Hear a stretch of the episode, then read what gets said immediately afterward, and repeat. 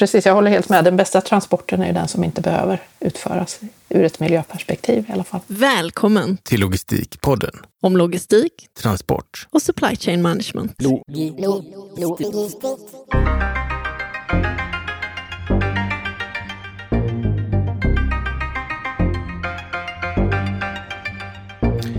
Varmt välkommen till Logistikpodden. Idag får vi förmånen att träffa Sveriges första professor i miljölogistik, Maria Huge Brodin från Linköpings universitet. Hon blev professor 2014, det vill säga samtidigt som Logistikpodden startade för snart nio år sedan. Varmt välkomna och nu kör vi! Ja, heter Maria Huge Brodin och jag jobbar som professor i miljölogistik vid Linköpings universitet. Miljölogistik. Eh, någon sa till mig att du är Sveriges första professor i miljölogistik. Stämmer det? Jo, men det stämmer. Det är den första inrättade professuren i miljölogistik som Linköpings universitet eh, släppte ut 2014. Eh, sen är det ju fler än jag som forskar inom just miljölogistik. Men eh, till namnet så är det den enda professuren i Sverige. Och 2014, du är alltså eh, slumpmässigt så är det, du är lika eh, gammal eh, som professor som den här podden som också grundades 2014. Vilket sammanträffande. Ehm, och då miljölogistik, det är väl en term som du har ganska bra koll på naturligtvis eftersom du är professor i det. Om du, om du, skulle förklara vad det är för de som lyssnar. Jag tror att många har en intuitiv bild, men, men det, det, finns säkert mycket tanke bakom detta.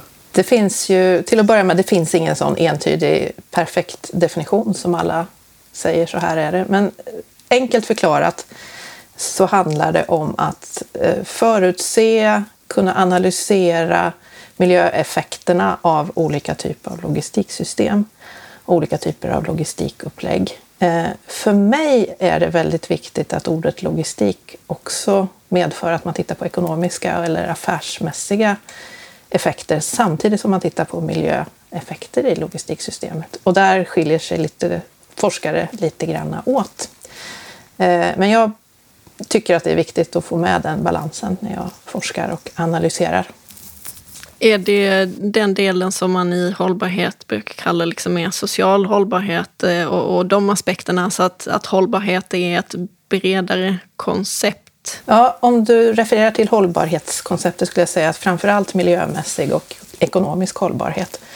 Eh, och säger vi hållbar logistik sen, då kommer ju även de sociala aspekterna och etiska aspekter och sånt med också.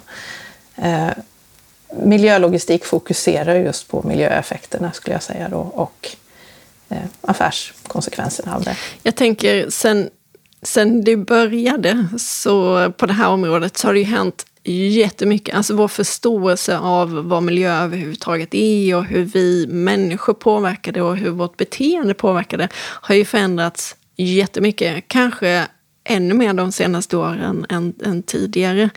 Men hur, eh, hur är din bild av var eh, miljölogistiken har börjat och vad, vad har hänt sedan dess? Var ska jag börja? Nej, men så här, på 90-talet så började man ju prata om lite mer eh, strukturerat om miljökonsekvenser i logistiksystem och då, då var det mycket återvinning. Men också externa effekter, sånt som utsläpp och sånt som vi pratar om idag, klimateffekter. Några få forskare var det som höll på med det här. Och vi var väl Magnus Blinge var först i Sverige och sen kom jag och sen Maria Björklund som då var i Lund. Vi höll på på 90-talet. Det var inte så många fler, det fanns nog några enstaka. I världen var inte det här heller ett stort ämne då. Man, eh, var vi på konferenser så var det vi tre och våra handledare. Jag var bland de första som exjobbade på Chalmers inom, inom eh, miljö och logistik 1996. Då var Magnus Blinge min handledare.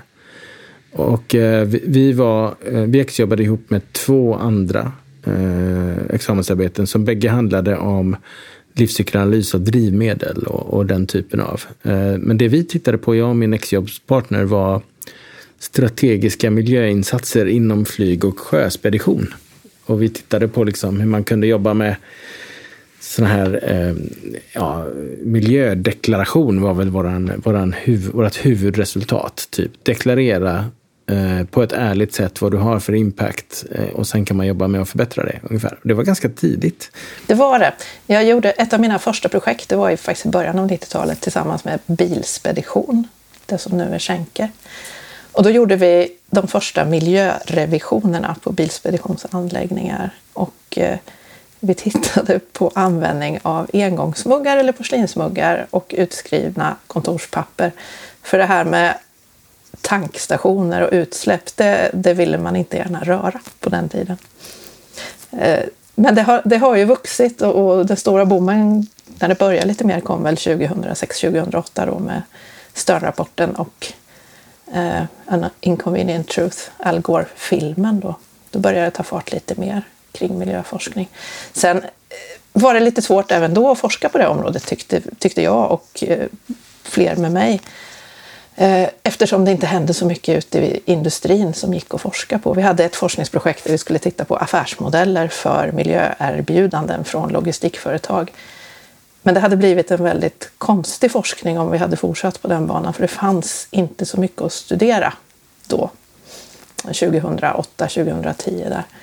Eh, sen har det gått så sakta framåt och sen någon gång kring 2018, 2019, där började det faktiskt där tycker jag mig se i alla fall en ganska stor förändring ute i näringsliv och i, bland logistikköpare och även logistikföretag att nu börjar det komma på allvar.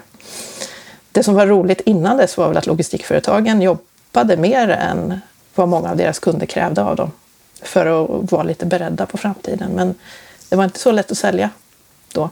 Nu har det hänt en hel del och nu börjar det röra sig. Vi ser fler och fler goda exempel och ja, men det är lite uppmuntrande ändå. Men det finns mycket kvar att göra.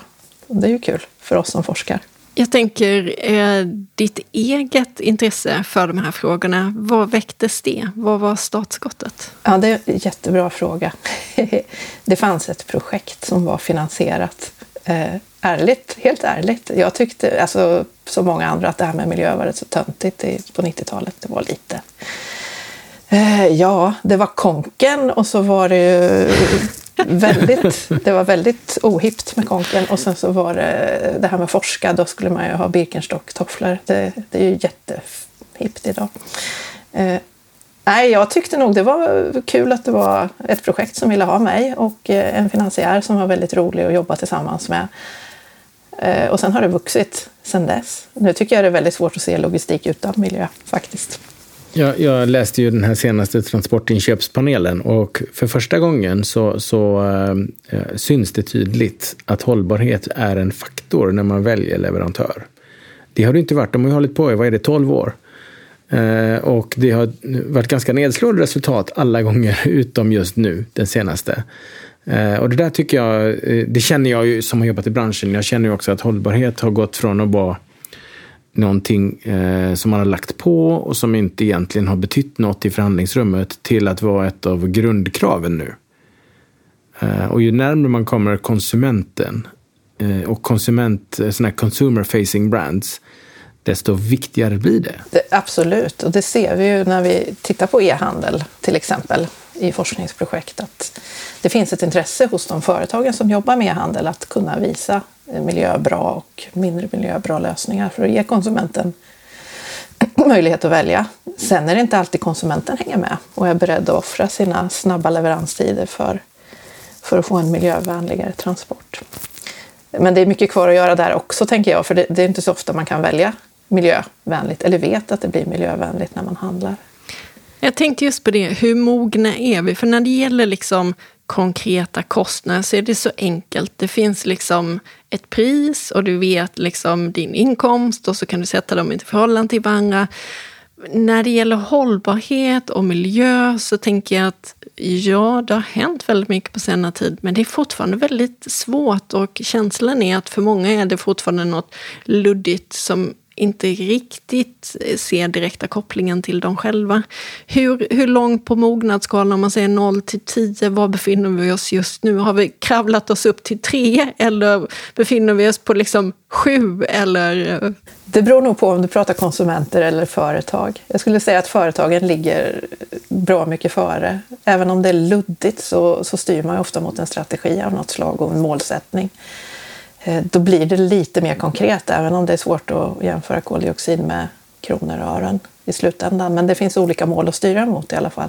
Som konsumenter har vi ju, vi är svårare att styra, skulle jag tro. Jag tror att ekonomiska incitament funkar generellt sett bättre mot oss konsumenter än det här att vi själva skulle ha en, en logistikstrategi privat, eller miljöstrategi.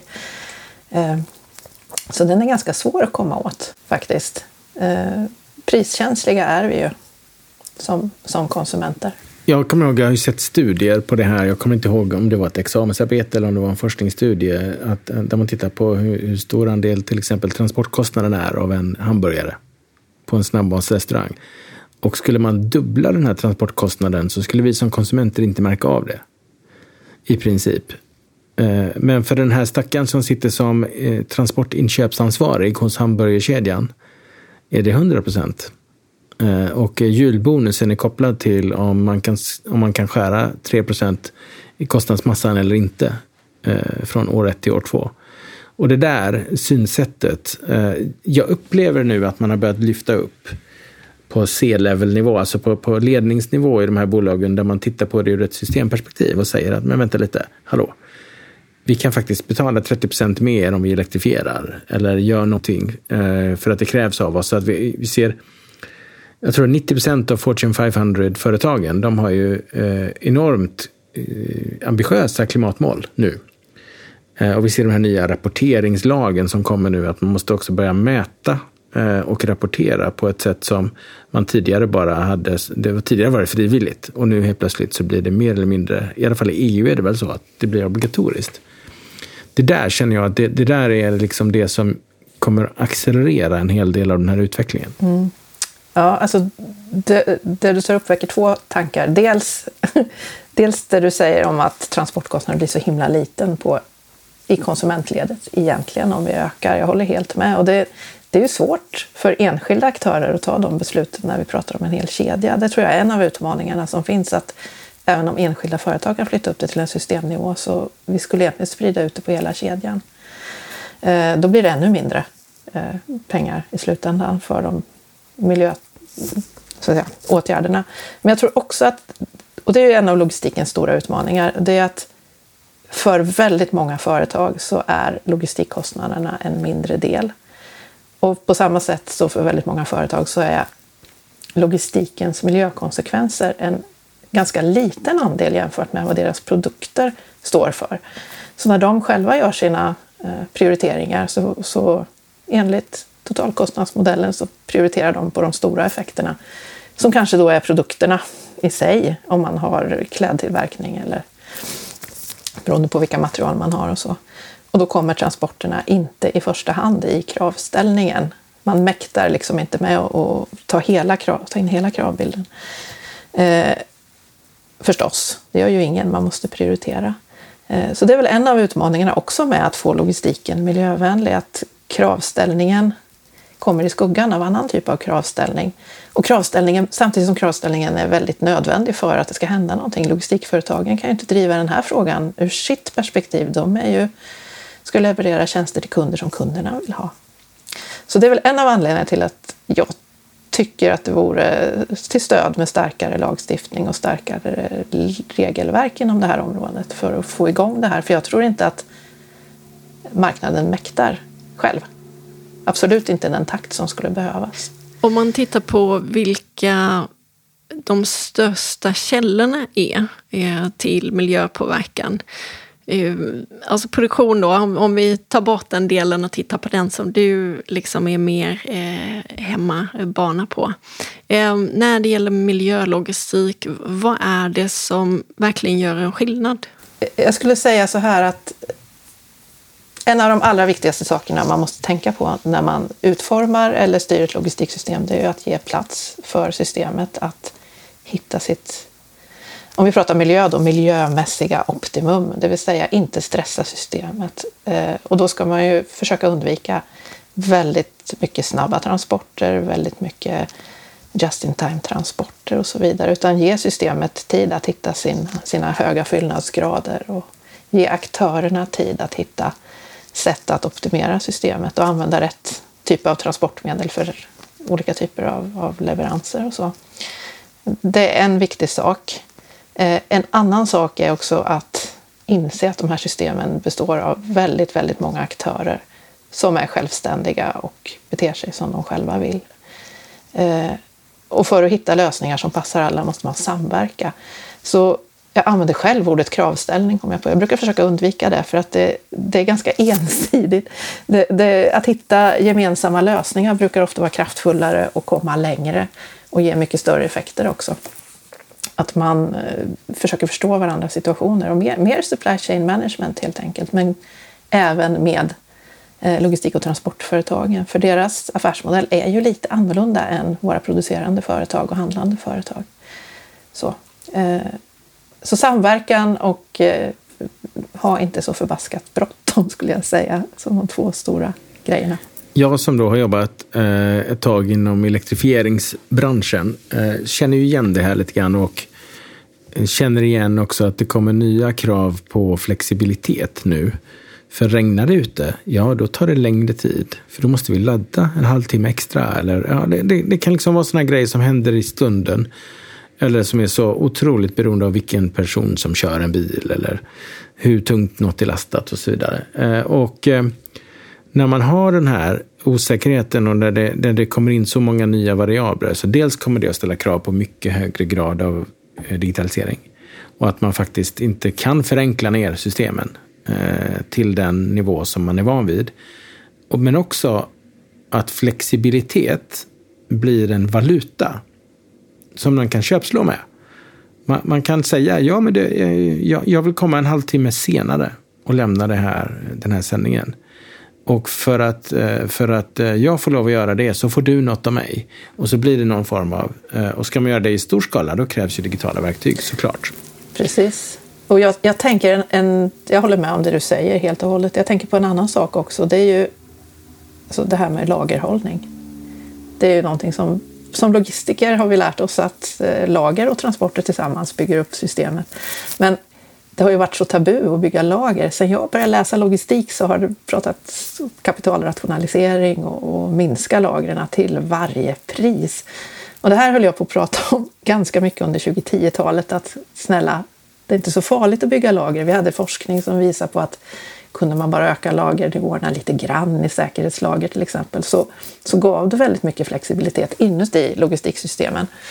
Eh, där man då kunde använda andra typer av transportmedel och det gjorde ingenting om tågen inte riktigt kom exakt på tid för det fanns ett säkerhetslager och det kostade så lite jämfört med att behöva vara on time, on time och snabba leveranser hela tiden. Och säkerhetslager behöver ju inte vara produkter. Det kan vara kilowattimmar, det kan vara minuter, det kan vara något, någon annan trång resurs som man behöver managera. Så man kan ha ett litet överskott som gör att man då kan, eh, till, eller kilowatt, att man kan ladda lite snabbare till exempel.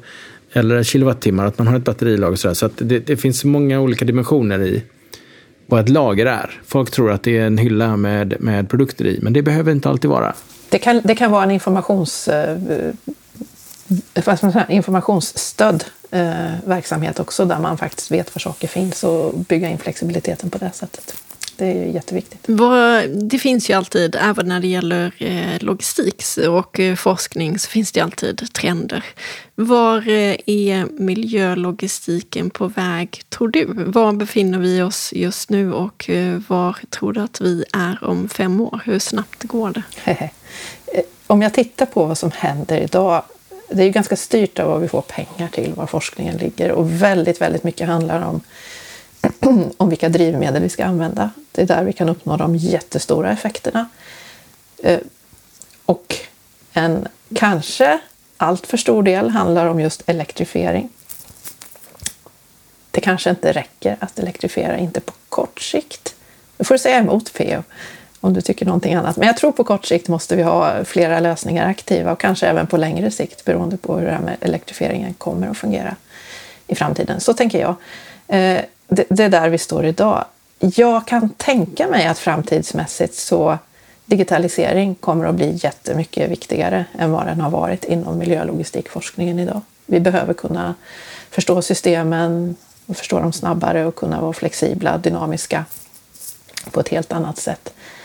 En annan sak som, jag, som vi börjar prata om, som inte kanske har slagit igenom så mycket än, det är ju att man pratar också om eh, biodiversity och andra typer av miljöeffekter än klimat. Det har varit extremt fokuserat på klimat, det här med miljö, fram till nu.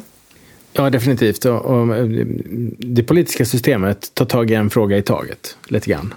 Så att CO2, det var inte grejen, det var kväveoxider. Eh, när jag började jobba med detta på, på 90-talet. Och sen kom CO2 och nu kommer väl partiklar och sådär också. Men, men, en modell som jag ofta har återkommit till och som jag liksom, när man ska fundera på hur minskar man miljöpåverkan från transporter så finns det fyra sätt. Du kan använda eh, mindre energi per körd kilometer. Typ ja, eh, energieffektivare fordon. Eh, bättre körstil, eh, eco-driving och sånt såklart. Och det finns ju en teknologikomponent där, att du har en mer bränslesnål motor till exempel. Eh, men sen måste du också använda, eh, sen kan du använda alternativ energi. Det vill säga du behöver inte använda fossila kolatomer. Du kan använda biobaserade eller du kan använda grön el eller ja, det finns en massa. Och där finns ju inga silverkulor heller då. Utan alla, det är trade-offer eh, på alla de här bränslena. Det tredje är eh, sen hur du använder dina fordon. Det vill säga du kan använda fordonet eh, effektivt eller inte effektivt. Det vill säga öka fyllnadsgraden till exempel. Eh, kan ju vara en sån sak. Jobba flexibelt och sådär. Och de tre, de, de ligger ju ändå i händerna på en transportör. De här tre åtgärderna. Den fjärde, eh, eh, och det här är en liten hemsnickrad modell, men ändå. Där kommer framkomligheten in. Eh, det vill säga, där har du samhället och, och, och eh, policy. Har ett, eh, och där kommer till exempel sånt här som off-peak-leveranser. Tillåt att man kör på nätterna eller eh, se till så att infrastrukturen stödjer effektiva leveranser när man bygger en stad eh, och den typen av... Ja, men precis. Och något som vi har diskuterat med våra företag som vi forskar mycket med är till exempel, kan vi få ett index som talar om var det finns trängsel så att vi kan planera om våra transporter på ett sätt så att vi undviker trängsel och blir effektivare på det sättet. Det är en sån ta hänsyn till trafiken överhuvudtaget. Ja, och det har man ju med verktyg som vi som konsumenter använder Waze och Google Maps för att eh, Waze till och med predikterar hur lång tid det kommer att köra. När jag, om jag ska vara klockan halv tolv någonstans imorgon så får jag en notis om när jag måste åka hemifrån. Baserat på hur, hur Waze vet att trafiken är imorgon vid elva tiden. Eh, och det där är ju ganska eh, coolt och, och, det är ju i sin linda vad man kan göra med data också. Så att, eh, men det finns en femte. Det finns, om man har de här fyra, använd mindre energi, använd rätt energi, använd, använd fordon effektivare och öka framkomligheten. Så har du en femte som man inte pratar så mycket om. Och det är ju att påverka efterfrågan. Se till att inte transportera överhuvudtaget om inte du måste. Eh, och där är ju transportbranschen är ju ganska så, eh, det ligger utanför deras scope. De är ju reaktiva. Om någon vill flytta på en grej så finns det någon som vill flytta på den eh, till ett pris. Ja, ja. Det är ju det de lever av, tänker jag. Men precis, jag håller helt med. Den bästa transporten är ju den som inte behöver utföras ur ett miljöperspektiv i alla fall. Men den är ju svårare, för då pratar vi konsumentpåverkan i stor del. Och det är inte lätt för oss konsumenter att göra den resan alldeles själva. Men där kan vi också se, det, det finns ju trender idag mot ökad form av nearshoring, att vi ska ha leveranskedjor som finns närmare. Det minskar ju på det transportarbetet som görs. Men det tar ju kanske inte bort behovet av transporter helt. Inte en cirkulär ekonomi tar ju bort behovet av transporter. De måste fortfarande transporteras, de varorna vi ska cirkulera. Men det där tycker jag är jätteintressant, för lite som du var inne på är ju att eh, under lång tid så har man tittat på transporter och på miljö och man har tänkt på effekterna där, men man har inte pratat så jättemycket om produktion. Men nu pratar man ju väldigt mycket mer om cirkulära flöden och börjar vi med cirkulära flöden så kommer ju flödena förändras rätt så mycket. Eh, om eh, vi tar datorkomponenter till exempel, som vi kanske nu köper in långt bort ifrån eh, och helt plötsligt så kan vi återvinna delar av dem, då blir det ju en helt annan kedja, både var, var ursprunget är och hur den ser ut. Eh, om man skulle ta privat så kanske om man köper en bokhylla billig eh, så kommer de i platta paket. Men när jag väl använt det en gång så har jag en bokhylla som ska transporteras till nästa person. Då. Hur ser du att, eh, alltså har man börjat fundera på hur det här kommer påverka? För jag tänker ändå att just när det gäller produktion så är det oftast mer eh, B2B-köp och därför kanske lättare för man har mer professionell motpart när man ska jobba med de här frågorna. Nej, men jag, jag skrev min doktorsavhandling om återvinningssystem faktiskt, innan det hette cirkulär ekonomi. Eh, det var ju redan då och jag vet inte om det har blivit så mycket lättare. Det är jättesvårt att göra de här kalkylerna. Eh, vad är det egentligen som driver? I och med precis det du säger att vilken form är varorna? Vad behövs det för aktiviteter för att skapa värde i de återvunna materialen eller produkterna eller så vidare?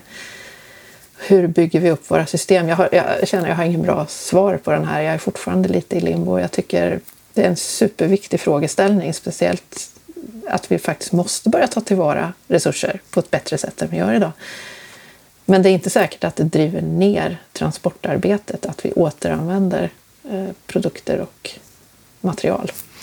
Men vi intervjuade en som just jobbade med återvinning tidigare eh, och han eh, påpekar just det att man kan ju faktiskt transportera relativt långt om man på det kan vinna produktion. Det vill säga att jag kan transportera en vara relativt långt, eh, bara jag slipper producera en ny för någon annan. Ehm, så att det är ändå en intressant, för det var ju lite som ni var inne på här i början, att transportkostnaden är en liten del eh, av det totala och också en liten del av miljöeffekterna. Ehm, men trots det så är ju logistik en väldigt viktig del för att få till de här cirkulära flödena överhuvudtaget. Jo, men det är det. Och där, där trycker du ju väldigt väl på det här totala systemperspektivet som vi har lite svårt att, att få in ibland i debatten. Och jag tycker sätter man som mål att transporterna, som det ser ut nu, då, ska ha samma målsättningar i reduktion som alla andra sektorer, då den målsättningen motverkar ju det du beskrev nu Nina, tycker jag. Eh, det finns ju förslag som tyder på att man kanske inte ska titta på de här målsättningarna på riktigt samma sätt. Jag tycker nog att de förtjänar lite uppmärksamhet. Eh, som forskare med lite systemperspektiv tycker jag att det är intressant eh, eh, att se helheten där. Om vi då kommer in på forskning. Det är ju väldigt intressant tycker jag och Nina och många av de som lyssnar också. Var skulle du säga att, att frontlinjen ligger idag? Ligger den inom teknologi är det teknologisk frontlinje eller är det som du säger att man lär sig att vidga systemgränserna och ta med scope 2 och scope 3 och att det liksom blir den här lite mer komplexa modellen som krävs för att man ska få bättre koll? Alltså, nu ställer du frågan till mig var jag tycker forskningsfronten ligger. Ja, det, och allt det här är ju... Korrekt. Jag, tyck, jag tycker så här att det kanske inte är... För en logistiker så är inte tekniken i fokus som forskningsobjekt. Eh, däremot så är ju användningen av tekniken superviktig. Eh, och för att göra omställningen och för att få systemen att anamma den nya tekniken måste vi också förstå aktörerna eh, och deras situation bättre. Och där finns det idag för lite forskning, vill jag hävda. Men du frågar mig och det är där jag och min grupp bedriver forskning också, för vi tycker att det är spännande.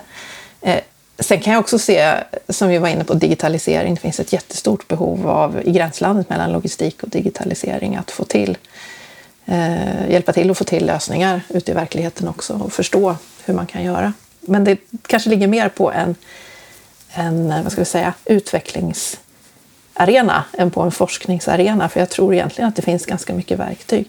Men med det sagt, beräkningsmodeller för de här komplexa systemen är ju inte heller helt triviala. Eh, om det ska vara rättvisande. Eh, till exempel att få eh, ett beräkningsverktyg som stödjer ett företag att välja miljövänliga transporter och inte bara få en schablon miljöbelastning av vilken transport man än köper. Det, det är inte helt trivialt att plocka fram sånt.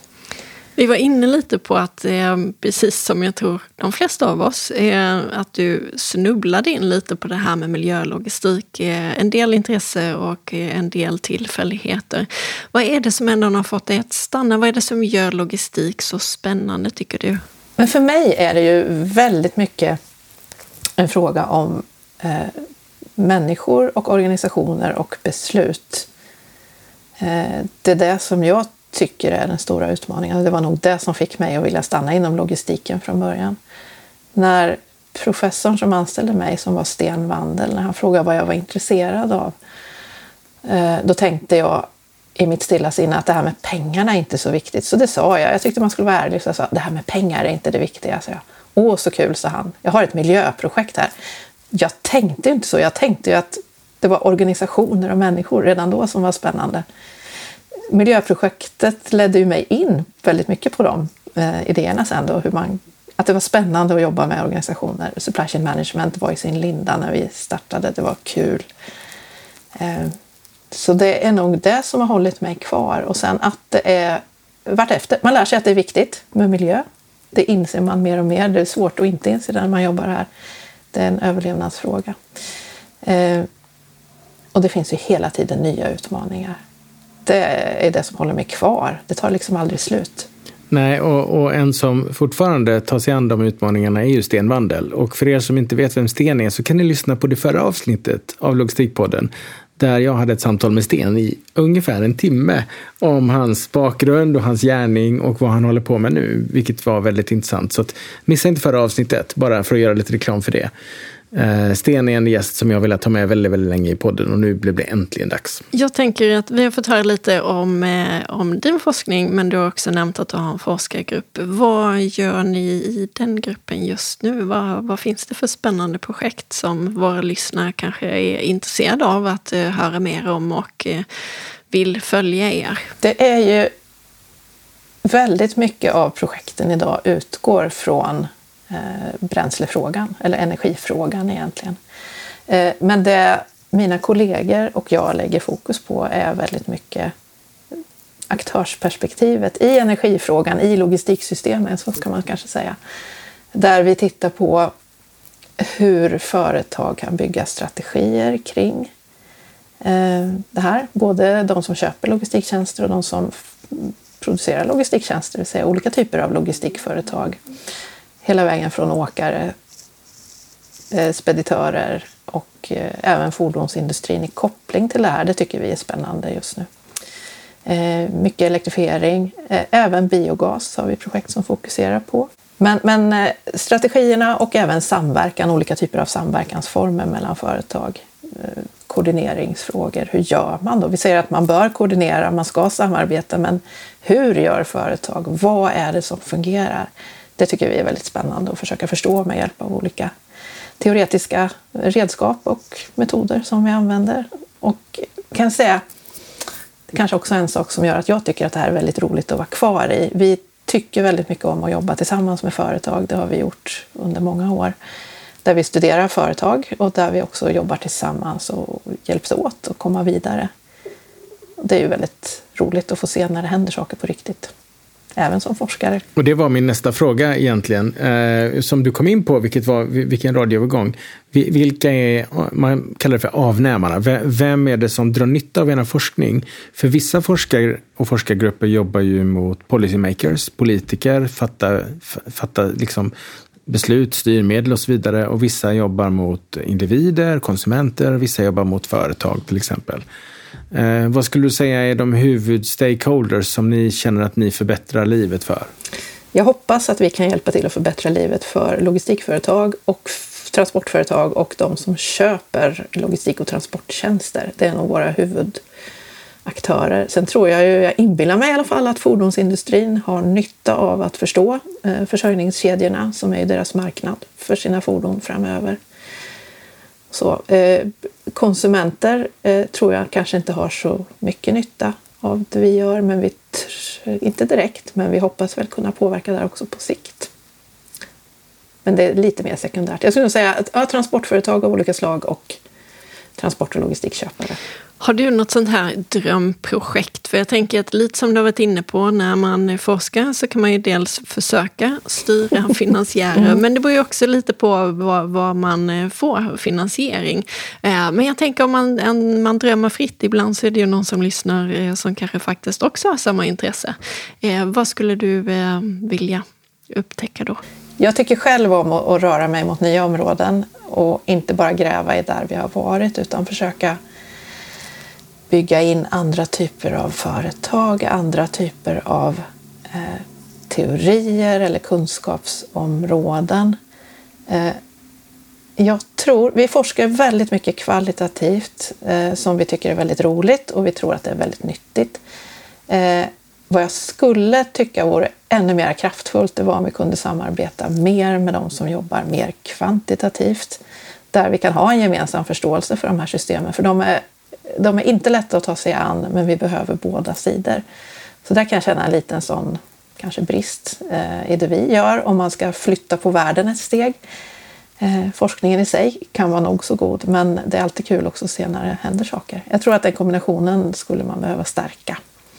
Så ett stort ett drömprojekt för mig skulle ju vara där man satte ihop de där kompetenserna, eh, plockade ihop deltagare från olika länder, helst olika kontinenter, för det ser så himla olika ut. Eh, det skulle vara svårt och det skulle vara super, spännande. Eh, eh, det, det, apropå att det ser så himla olika ut. Vi, eh, vi har ju varit på konferenser där vi har sett bilder från till exempel Sydafrika. Visar att våra utmaningar handlar inte om, om det ni pratar om. Vi har hål i vägarna, vi blir av med våra lastbilar. Här är en bild där de spänner fast sand på ett flak. Alltså det, det, det är en annan nivå på problematik som det gör att vår forskning inte blir riktigt relevant i de sammanhangen. Men det måste fortfarande gå att göra någonting bra där. Eh, nu pratar jag om ett forskningsprogram, tror jag. Det är verkligen supermycket. Men det finns så mycket kvar. Liksom. Det finns ju så himla mycket roliga saker att göra. Ja, det låter ju helt fantastiskt. Och jag kan förstå det här just när man har på något sätt en och samma fråga som man samlas runt men med en massa olika infallsvinklar just för att eh, logistik är ju på ett sätt komplext och rörigt i att eh, det är så stora nätverk och det är ju det här som du var inne på, systemperspektivet, alltså att man måste hitta någon gräns, liksom, var sätter jag gränsen? Ehm, så att det ser vi fram emot att eh, återkomma till om några år när det här eh, programmet är, är igång. Vad, vad är det annars som händer den närmaste framtiden för dig? För mig? Jo, men jag har en massa doktorand aktiviteter framför mig med disputationer och eh, LIS-seminarier och allt sånt. Det är ju superspännande. Det är en stor del av min tid så jobbar jag med doktorander och inte bara handleder utan jag forskar ofta tillsammans med dem i lite olika eh, former. Och eh, när det kommer till avslut eller delavslut så känns det alltid väldigt eh, fint, spännande och högtidligt att få se den nya generationen logistikforskare få växa upp och växa fram. Eh, så det ligger ganska mycket sånt i pipen just nu. Och det måste man ju säga, om man tittar på vad forskningen producerar så är det ju flera saker. En sak är ju forskning, alltså man skapar ny kunskap, man skriver artiklar som granskas och de presenteras och de sprids och folk läser dem och så vidare. Men en annan sak som man producerar är ju individer. Man producerar studenter, har vi inte nämnt alls idag. Nej, det är de en är viktig, viktig produkt. Ja, eh, för de går ut sen och jobbar i 40 år och får med sig det bagaget som, som man kan liksom trycka in i huvudet på dem när de är på universitetet. Och ännu mer så gäller ju doktorander. Det är ju, det är ju ganska vanligt för doktorander att ta sig bort från universitetsvärlden och gå till något institut eller kanske till och med ut i näringslivet. Och de tar ju med sig den här systemförståelsen och det här lite djupare kunskapen om komplexiteter och, och de har med sig ett gäng modeller. Eh, och de kommer, om de flyttar till Sydafrika då, kommer de ha med sig detta. Eh, förhoppningsvis faktiskt, så tar de med sig också ja. in i sina konsultföretag och, och förmedlar ja. lite av den känslan. Och det är ju en stor produkt eh, av forskningen som man ofta inte tänker på om man tittar på hur mycket har du publicerat lille vän. Men det är ju inte det det handlar om alltid, utan det handlar ju om snarare hur, hur Eh, den forskningen du gör nu, vad får den, om man tittar tillbaka om 40 år, vad har den resulterat i? Ja, de här 20 personerna har tagit forskarexamen. Eh, och de är nu ute och jobbar där och där och där och, och driver samhället framåt. Och det där, man, man, pratar inte så mycket om det där, tycker jag. Men det är en av de viktigaste produkterna. Ja, jag håller med. Och det, det saknas en diskussion. Det saknas en... Om man kommer in på den typen av frågor så saknas en finansieringsmodell som är hållbar över tiden. Vi bygger ju all vår doktorandutbildning i princip på externa medel som vi söker. Det är svårt att planera och så vidare. Tittar man på samhällsbehov så behöver man ju utbildade, även forskarutbildade människor kring logistik, vill jag hävda. Eh, de vi utbildar de får, de får ju jobb. En del blir kvar, men väldigt många går ut också i näringslivet.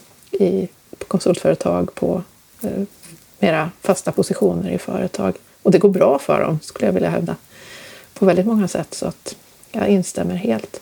Studenterna är ju en jätteviktig eh, bärare av den här kunskapen som vi har. Men det är också eh, det är inte helt lätt att tänka ut vad är det de behöver för att den dagsaktuella kunskapen den är ju inte dagsaktuell om fem år igen.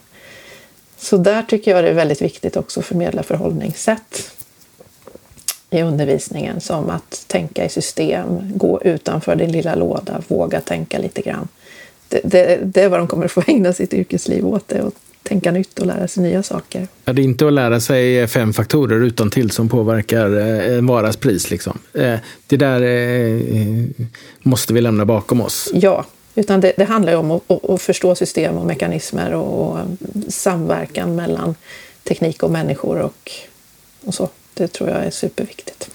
Och det där tycker jag är en av de absolut häftigaste grejerna och som jag tycker att jag har med mig från både utbildningen men också från forskartiden. Att kunna ta en väldigt komplex fråga och dels bryta ner den i delar så att man kan börja någonstans, att börja nysta i den. Eh, men också att kunna måla upp bilden och kunna beskriva den för någon annan. Och det är ju verkligen någonting som man tränas på, att hitta svaren på de här frågorna som nästan känns eh, ogreppbara och omöjliga från början. Ehm, och det är ju någonting som vi verkligen behöver för framtiden, tänker jag. Det är också förmågan att kunna krångla till saker som låter lätta. Men, men att kunna säga nej, det, är inte, det här är inte simpelt. Titta här. Och så finns det massa underliggande faktorer. och att kunna, eh, så både kunna förklara komplexa saker, men också att kunna komplicera eh, till synes väldigt enkla saker. Eh, det är också en skill. Och, och skillen som ligger runt det, det är ju förmågan att avgöra när man ska förenkla och när man ska komplicera för att komma framåt. Om man vill veta mer om eh, dig och din forskning och din forskargrupp och den nytta ni gör, eh, vart vänder man sig då? Då kan man vända sig till mig förstås, men om man vill surfa runt så kan man hitta oss på Linköpings universitets hemsida, liu.se och söka på personer eller söka på miljölogistik. Då hittar man in. Vi lägger en länk till det såklart i våra show notes också. Superbra. Eh, det är nog enklaste sättet att hitta, hitta fram till oss. Och forskare älskar när man hör av sig och ber om eh, deras artiklar. Och, och, och, för det är ju sådär att en, en vetenskaplig artikel kan vara inlåst bakom en betalvägg. Eh, låt inte det hindra er från att mejla forskaren i fråga och fråga om ni kan få en pdf. Och jag lovar, ni får den och tre till. Eh, som också är relevanta när ni frågar. Man kan nästan tro att du har varit i kontakt med forskare, P.O. ja, det har hänt lite grann. Så, eh, forskare älskar att dela ut sin forskning till folk som frågar. Eh, och, och, det får man göra. Får jag lägga till en sak? Vi älskar faktiskt också, de flesta av oss i alla fall, att prata med med de som sitter i de verkliga problemen. För det är så vi hämtar vår inspiration till vad vi ska forska om framöver. Så det ska man absolut inte tveka att ta kontakt om man har frågor eller funderingar eller idéer för den delen. Ett, ett första steg kan vara att dra igång ett examensarbete och, och eh, på den vägen få kontakt med en forskare som då är handledare för de här studenterna.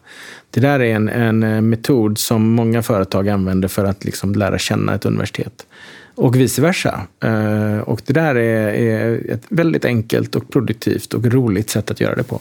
Instämmer. Stort tack Maria. Nu har vi lärt oss mer om miljölogistik och också fått reda på lite vad som ledde dig in på det och vart vi är på väg. Så ett stort tack från oss och från våra lyssnare och eh, hoppas att vi snart hörs igen. Stort tack från mig för att jag fick komma hit. Tack för ett trevligt samtal. Tack. Tack.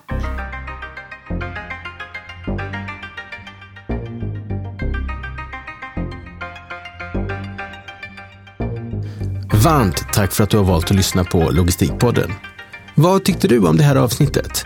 Följ oss på LinkedIn. Där kan du också gå in och kommentera och diskutera vidare med andra logistikintresserade personer. Så missa inte det. Vi ses där.